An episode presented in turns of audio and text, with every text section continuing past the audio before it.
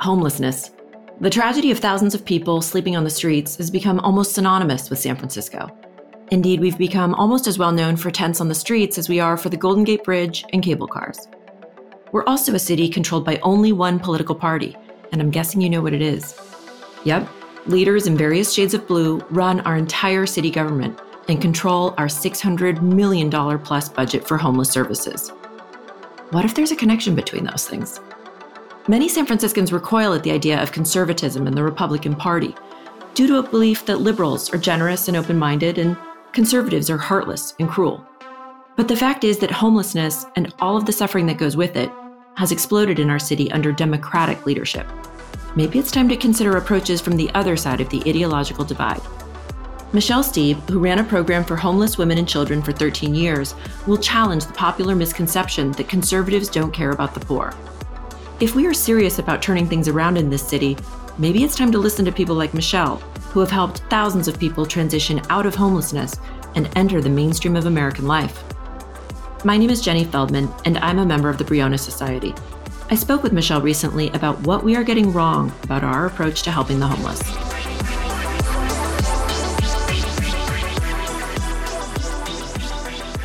Good morning, Michele. I wanted to speak with you for the Briones Society podcast because you have a unique perspective on the crisis of homelessness. Everyone who lives in or visits San Francisco can see that we have a massive problem. Since 2016, San Francisco has spent over $2.8 billion on homelessness, yet the number of people experiencing homelessness here has skyrocketed. Just last week, our Department of Homelessness and Supportive Housing prepared a report stating that it would cost an additional $1.45 billion over the next three years on top of our baseline spending to create shelter and housing for all. Every San Franciscan knows that we have a crisis, but not everyone knows about the policy choices that got us to this place. And that is why you're here. Allow me to introduce you. Michele Steeb is a senior fellow with the Texas Public Policy Foundation and the author of the book Answers Behind the Red Door Battling the Homeless Epidemic. For 13 years, she was the executive director of St. John's Program for Real Change in Sacramento. St. John's is Northern California's largest, most comprehensive residential change program for homeless women and children. At St. John's, Michele helped thousands of women and their families transition out of homelessness. St. John's took a rehabilitative treatment first approach. I'd like to talk about policy today, but before we do that, Michele, I wonder if you could tell us about your background and how you came to lead St. John's. Sure. Thank you, Jenny. And I'm really looking forward to our discussion.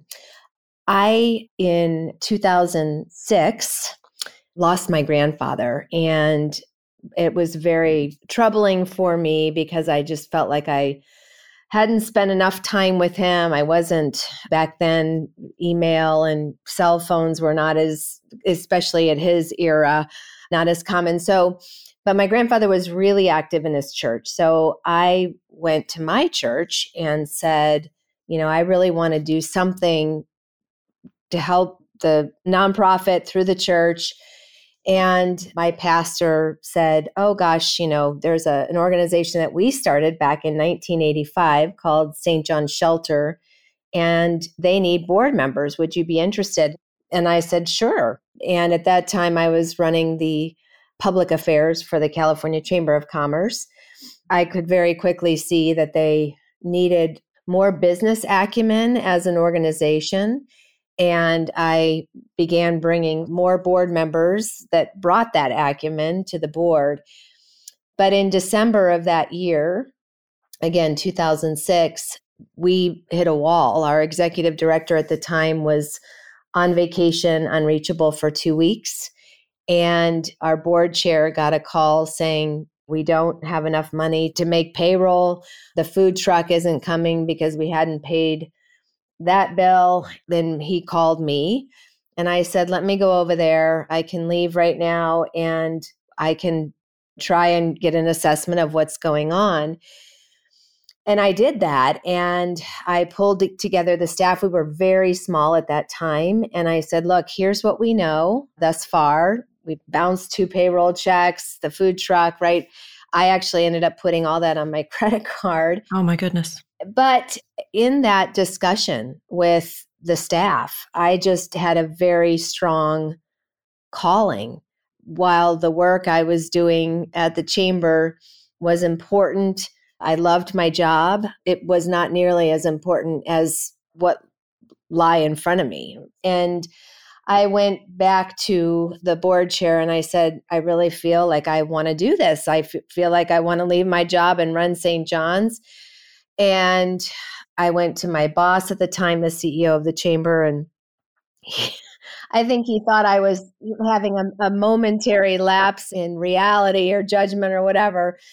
And he said, Why don't you just take the month of December and I'll match your vacation that you have and just go over there and fix it. And then, you know, come back and we'll start 2007 anew. And I did take his advice. So I joined as a volunteer for that month, but I never looked back. I went in on January 2nd in uh, 2007 and told him I would be leaving to join St. John's as its executive director. And it was, again, loved my job at the chamber, but it was by far the best decision I had ever professionally made. Right. So tell us about who was being served by St. John's. What was the client profile? Sure. And let me talk about it back then at the beginning and then where it evolved to in the 13 years. So, women and children, it was the profile. Some of the women were without children. They had maybe lost, temporarily lost custody of those children, but primarily it was women with children. At that point, it was 100 women and children. And we were a very traditional emergency shelter, meaning we could serve them for a 30 day period. What happened in my second week at St. John's was I had a woman named Katie and her daughter Tori come in. And a couple days later, Katie's sister, Shelly, came in with her two boys. And I was shocked to learn that they were sisters. And what was even more shocking was that back in the 80s, the late 80s, they had actually lived at St. John's with their mom. And it was at that point that I said, we have got to do something very different here. We can't, providing emergency shelter for 30 days is important, but it is not going to help change the trajectory of these women and children's lives. When you're seeing intergenerational suffering like that. Exactly, exactly. And we saw so much of it at St. John's.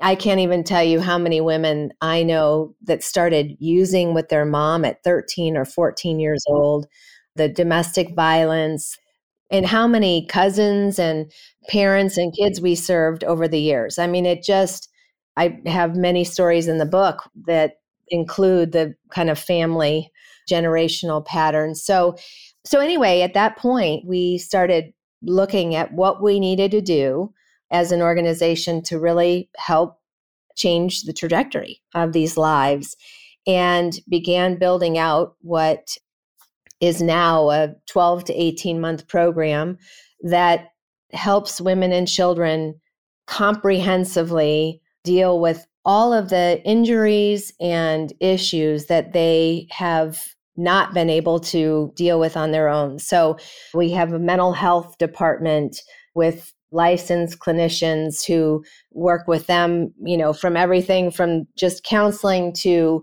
medication if that's needed. We have a drug and alcohol unit to help them with their sobriety. We bring in AA and NA on site. We also facilitate, once they're in the program for a certain period of time, we facilitate them getting to offsite meetings, which are really important connection for them once they leave St. John's, right? To have mm-hmm. that outside meeting that they can continue with.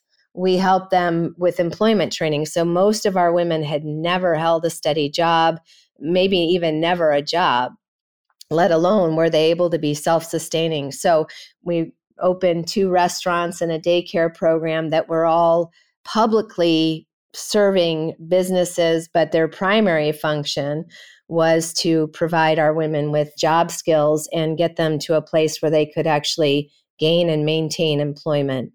We provide all the child care necessary, all the transportation, the public transportation system in Sacramento is very inadequate and it takes hours to get a place that it would take you 10 to 15 minutes to drive to.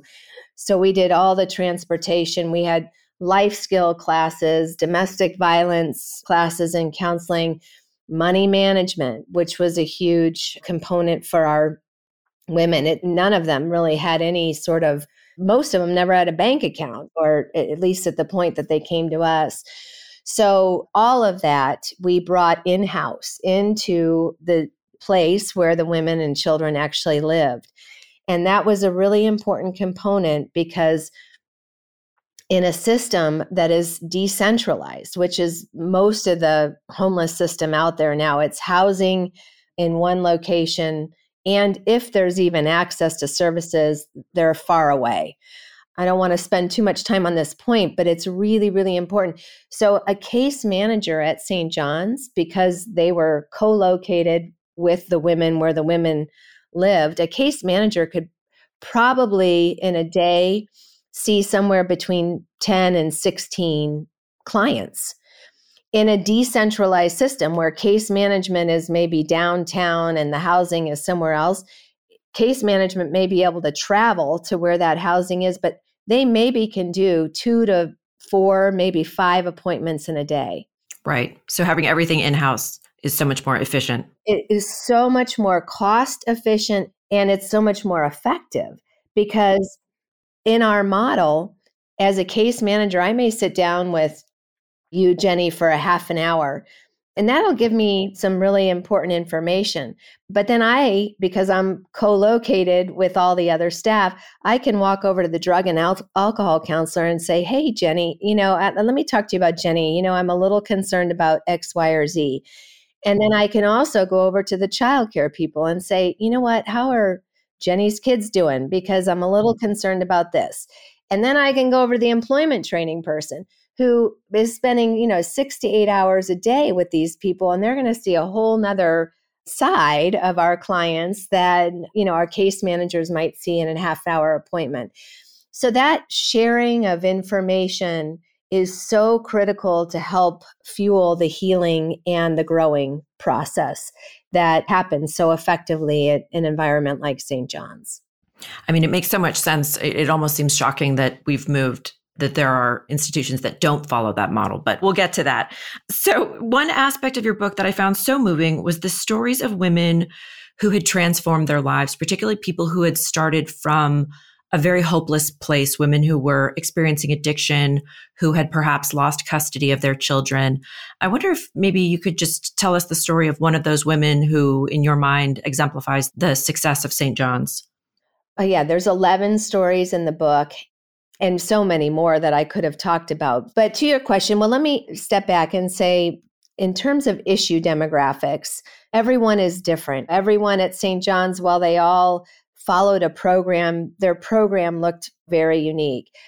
But I do want to say 80% of our women, 78% struggled with substance abuse disorder, addiction, about 70% with domestic violence, about 70% with forms of mental illness. 65% had criminal histories, 50% didn't have a high school diploma or GED, right? So there was a myriad of issues that the majority of our women were facing.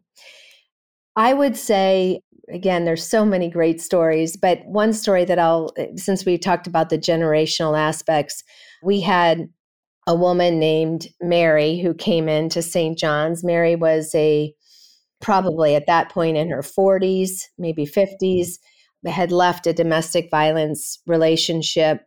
Her daughter, Michelle, was struggling mightily with another domestic violence relationship and addiction.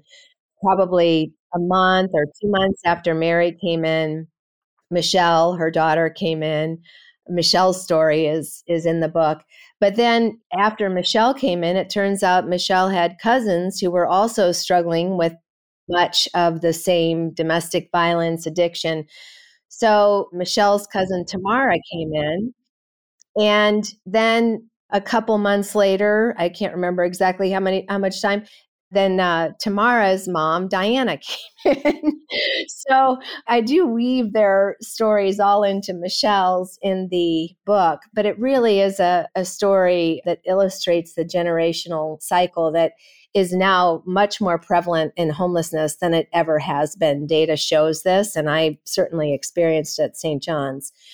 But Michelle came in with her three, at that point, I think it was three children.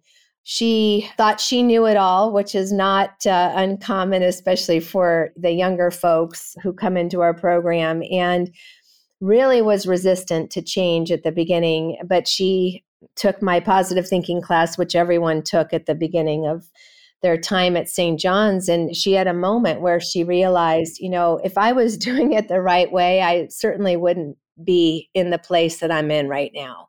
And she really started opening up and then absorbing everything she could in order to learn a different way. She excelled in our in our restaurant in our employment training program went off and got a job outside of St. John's, but then we brought her back and she about a year later and she rose to the ranks of our head chef at the residential site and was so inspirational to the women there but also to all of us who you know watched her come from sure from some pretty you know low depths and she met a gentleman through her actually we shopped at this one place. And anyway, he worked there and now they're married and they have six kids combined and they own a home. They're in uh, Massachusetts outside of Boston and doing so fantastically well. And Michelle is doing such a great job with her children. Her mom ended up moving out there with them. And I'm really proud to say that her mom is doing well. And then her cousin Tamara and Tamara's mom, Diana, they're all doing well. They needed to know how to do things differently. And that's just not an, an, intuitive thing in many families, like I just described. Right, right. Oh, that's just incredible.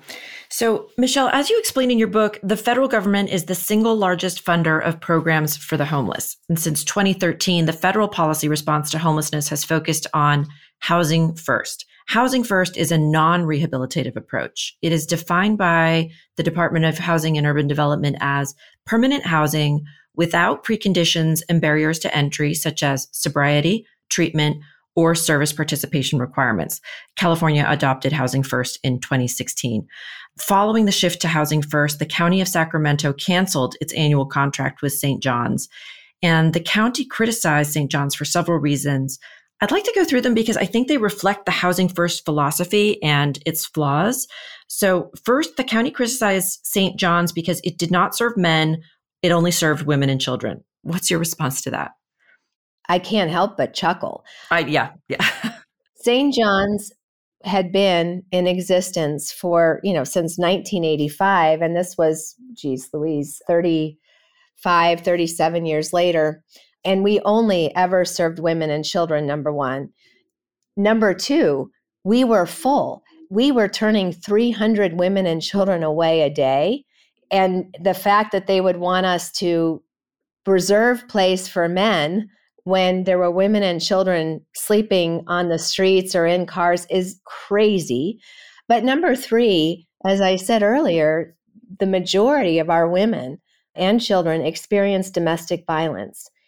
The risk of bringing in men that you can't screen because under housing first you should not be screening anyone you should just be letting anyone who wants to come in who doesn't want to follow rules come in the risk that we would have been taking to expose these women and children to further violence or addiction it was a no-go i mean it, it's just it's laughable Right. And that bumps into the next criticism was that St. John's did perform screening, which is not allowed under Housing First. That's correct. And again, because the women and children in our program had suffered so much in terms of domestic violence, in terms of addiction, in terms of just the uncertainty and the fear that comes with not having a stable place to live, we needed to make sure that we protected them from any further exposure to any of those kinds of things. And so we did screen. And we also screened because we wanted to make sure, you know, when I say screen, I mean, we got to know clients and we allowed them to get to know us and to understand that we were a place that did require sobriety, that did have rules, that did have responsibilities, and that had the goal of getting them to be able to be self sustaining. And if they didn't want that, we needed to know that during that screening process. So, yes, we did screen, and I don't know if they still do, but I hope to God they do. Right, right. St. John's was also criticized for being a high barrier shelter. It seems that that's a big distinction now the high barrier versus low barrier. Can you explain what high barrier means and why it was important to St. John's that to have rules and to be high barrier? Yes. So, you know, let me just say, and I said this to all of our women. Again, I taught one of the first classes, positive thinking, and I said, How many of you would invite hundreds of women and children into your home and not have any rules and not have anyone take any responsibility for anything that needs to happen to keep that home looking nice? So, number one, we want an environment that is calm and clean and organized for them to be able to heal and grow. And we want them to understand the benefits of that for their future, right? When they have their own home and want to make sure that there's order and productivity and cleanliness in their home.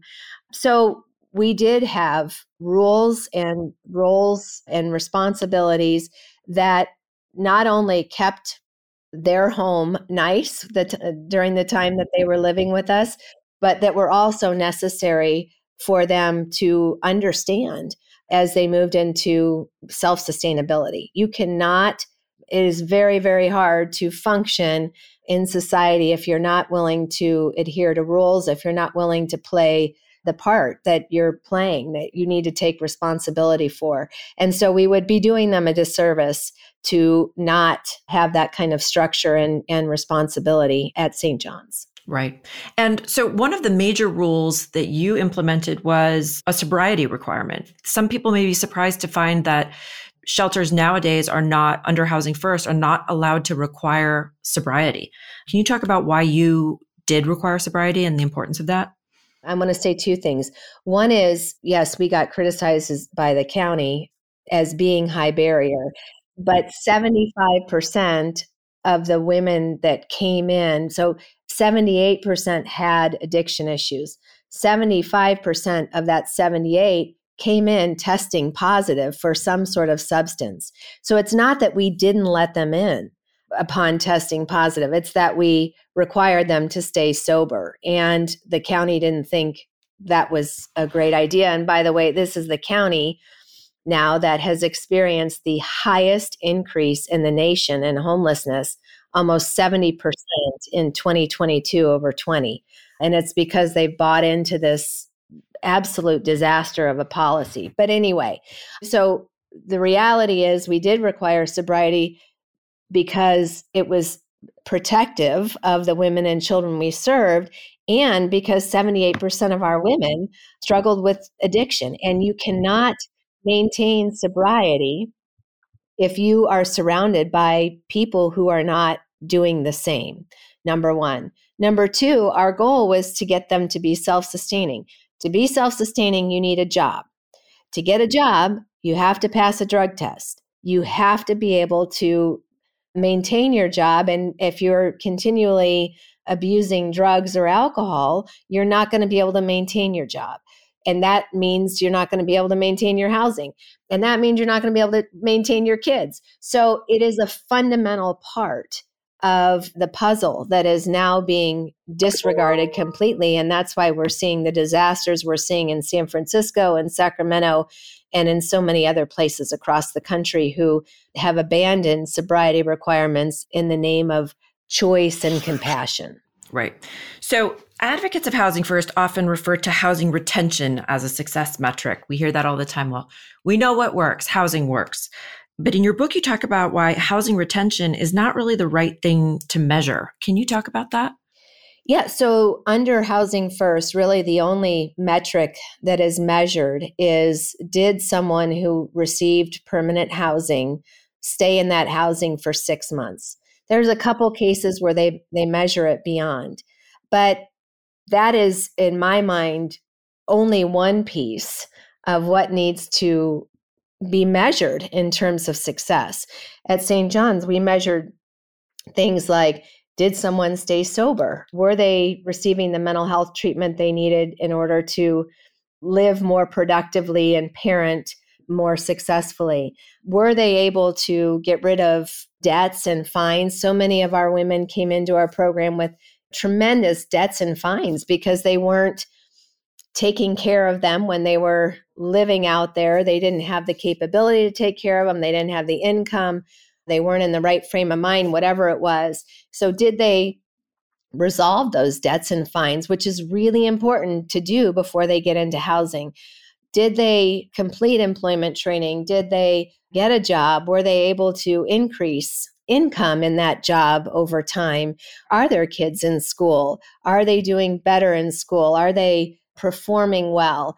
And we measured so much, you know, did they complete the budgeting class? Did they open a bank account? Do they have savings, right? These are all the things that we were measuring that combined constituted success. And some people were better in some areas than others, just like we see in life. You know, your neighbors are not all fantastic with finances, but they're fantastic in other areas, right? But all of this combined needs to be measured in, in terms of determining success. The other issue I will say that is really important there's a new study. It's a, a study that followed the chronically homeless for f- 14 years.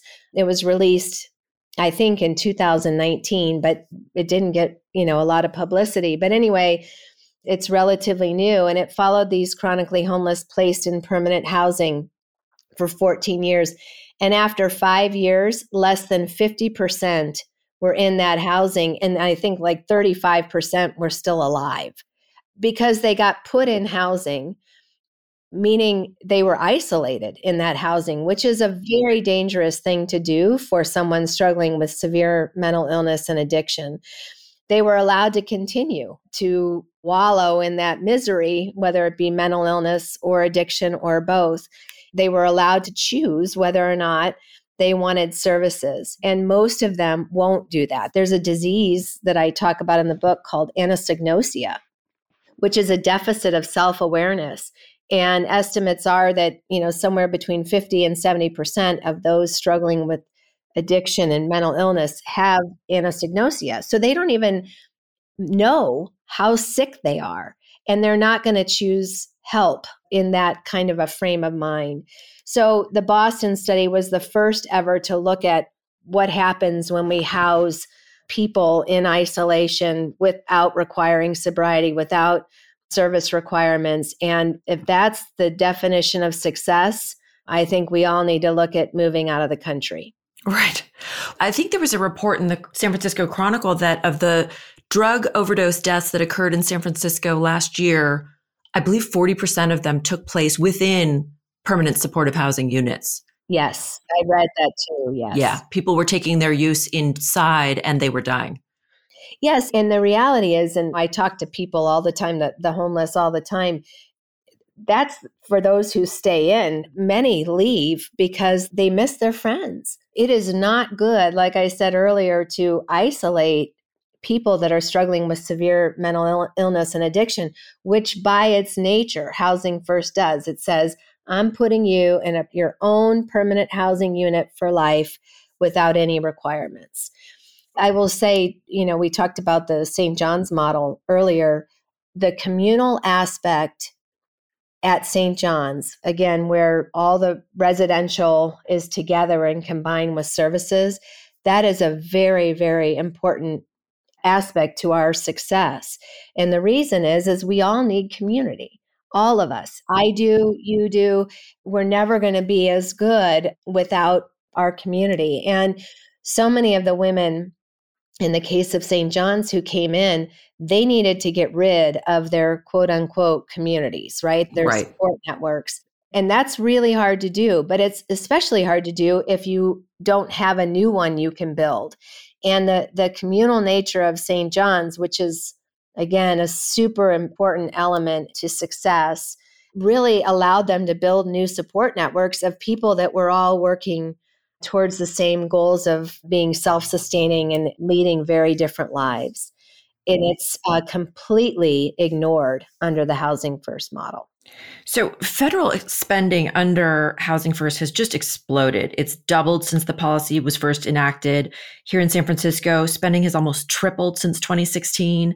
And yet, we still have this catastrophe on our streets. And the people who seem to be leading the policy discussion are asking for more money and asking to acquire and build more permanent supportive housing units and to and the saying that this is what works we just need more of it why do you think housing first has failed to produce results and how can we change the course on this well it's failed to produce results because of a lot of what we've talked about i mean the people that are that struggle with homelessness and whether it be it led to their struggle or is a result of their struggle, that doesn't matter. Close to 80% of the people who are homeless today are struggling with severe mental illness and, and, and addiction. I shouldn't say severe. I mean, in some cases it's severe, but it's prohibiting them from leading productive lives. And so, to the policy completely ignores those underlying issues. And and another important thing that people don't realize when the Obama administration rolled housing first out as a one size fits all solution in 2013, they completely defunded services. You no longer HUD no longer had money for alcohol and drug counseling, for mental health, for employment training, none of that all of it went into housing subsidies. So all the data shows, okay, you know, at, at the federal level from 2014 to 2019, as Housing First was rolled out, we increased spending, like you said, by 200%. We increased permanent supportive housing unit subsidies by 42.7%, but homelessness, unsheltered homelessness, went up by 20.5%, and overall homelessness by almost 16%. So it clearly that was during a pretty robust economy. California had similar results. You know, eh, we increased spending by at least 100%. They passed housing first in 2016. As eh, since, you know, then and pre-COVID data because I really like to use pre-COVID data because the left will use any excuse to blame this all on COVID. And certainly COVID is created some other challenges but this was happening in a you know all during a robust economy. So in california we increased the number of permanent supportive housing unit subsidies by over 33% we increased spending by 100% yet homelessness went up by unsheltered homelessness went up by 47% it's been a manifest disaster. Right. And what do we do to change it? We have got to demand our elected officials to shift course. Because again, this funding that comes from HUD, which is distributed largely through the local levels, it is dominant. It's the dominant funding. And that's why the county of Sacramento went to the housing first model because most of their money was coming from HUD. They made the decision to align the general fund dollars with HUD too, and that is their fault. But, you know, we really have got to demand of our elected officials to shift course. And, you know, Housing First may have a role in homelessness, but we really need to be looking at solutions that help people become better. And not all of them are going to be able to be self sustaining, but the, I, I can tell you, and I wrote about this in the book, I did a bell curve. I very much believe at least 80 if not 90% of the homeless can at least be some partially self sustaining, if not fully self sustaining. But right now, there's no incentive to do that and there's no support to do that. Right, right. You know, one of the things that appealed to me about the treatment approach that you describe at St. John's and also treatment first programs generally is the sense of hope that they cultivate, the real belief that self sufficiency is possible for many, or as you say, even most people. And by contrast, there seems to be this cynicism to housing first that basically says you're hopeless. Like this is all we can expect of you. You'll never be able to take care of yourself. You'll never be able to get sober or get a job. So here's your free housing for life. Bye bye. Imagine if we ran our households this way sons and daughters. You're never going to be able to get a job. You're never going to be able to be good at sports. You're never going to. It's craziness. I believe it's the most oppressive thing we've done in this century is to have a policy that keeps people down versus uplifts, inspires, and, and helps them to develop their innate God given potential. Absolutely. Absolutely. So, Michele, I wonder if you could, um, if we could just close by if you have any positive thoughts about leaders, aside from yourself, of course, who are doing important work in this area or people we should be listening to, legislation we should keep an eye out for, anything like that? Thank you for the question. There's so many good people that are starting to come together. You know, a lot of us, we suffered quietly and we had to suffer quietly. And I can say this in terms of St. John's because the the more we spoke out about losing our funding from the county in 2017, the more we were ostracized by you know electeds and the quote unquote advocates because they all believed that the housing first approach was the way to go. So there are so many people who really understand innately how flawed this is, but they are silenced because they don't want to fight the advocates or they don't want to risk losing funding. But there's a bunch of us that are starting to come together and unify our voices. And by doing so, we're going to be much more effective in pushing back against this and getting policy change. But I will say, Representative Andy Barr at the congressional level is fantastic on this issue. He's introduced uh, legislation last year that they're really hoping to push in this Congress this year called Housing Plus. People can Google it. It is a very positive step in the right direction in terms of taking HUD's pot of homelessness money, allowing about a third of it to be used for programs like St. John's that have requirements but have success as well and to allow those funds to be used to help support programs like St. John's and there's so many. There's Haven for Hope and San Antonio and many across the country that I write about who really can do so much more by having access to these federal dollars. So I highly recommend people Google that and support the congressman and his efforts to get this passed in this new Congress. I will also say there's a coalition coming together, and I I can't speak about it right now, but pretty soon we'll have a name and we'll have a website and we'll be starting to push out a lot of information to help educate people and help arm them with their their elected officials to really fuel this policy change that is so needed. So in the meantime, people can access my website, which is michelesteeb.com. I'm writing a lot of articles, but also posting other articles and research that people can access. They can reach out to me with any questions or concerns. But I'm really excited about this upcoming coalition and would love to um, send this information to you as soon as we have it all dialed. Well, that sounds fantastic, Michele. Thank you so much for joining us here today at the Briones Society. I really think that although this the crisis of homelessness in San Francisco is particularly acute, all of us need to be paying more attention at what's going on and how we can bring about change. And you're really playing a really important part in that. So thank you so much for joining us today and hope you have a great day. Thank you, Jenny. Look forward to staying connected.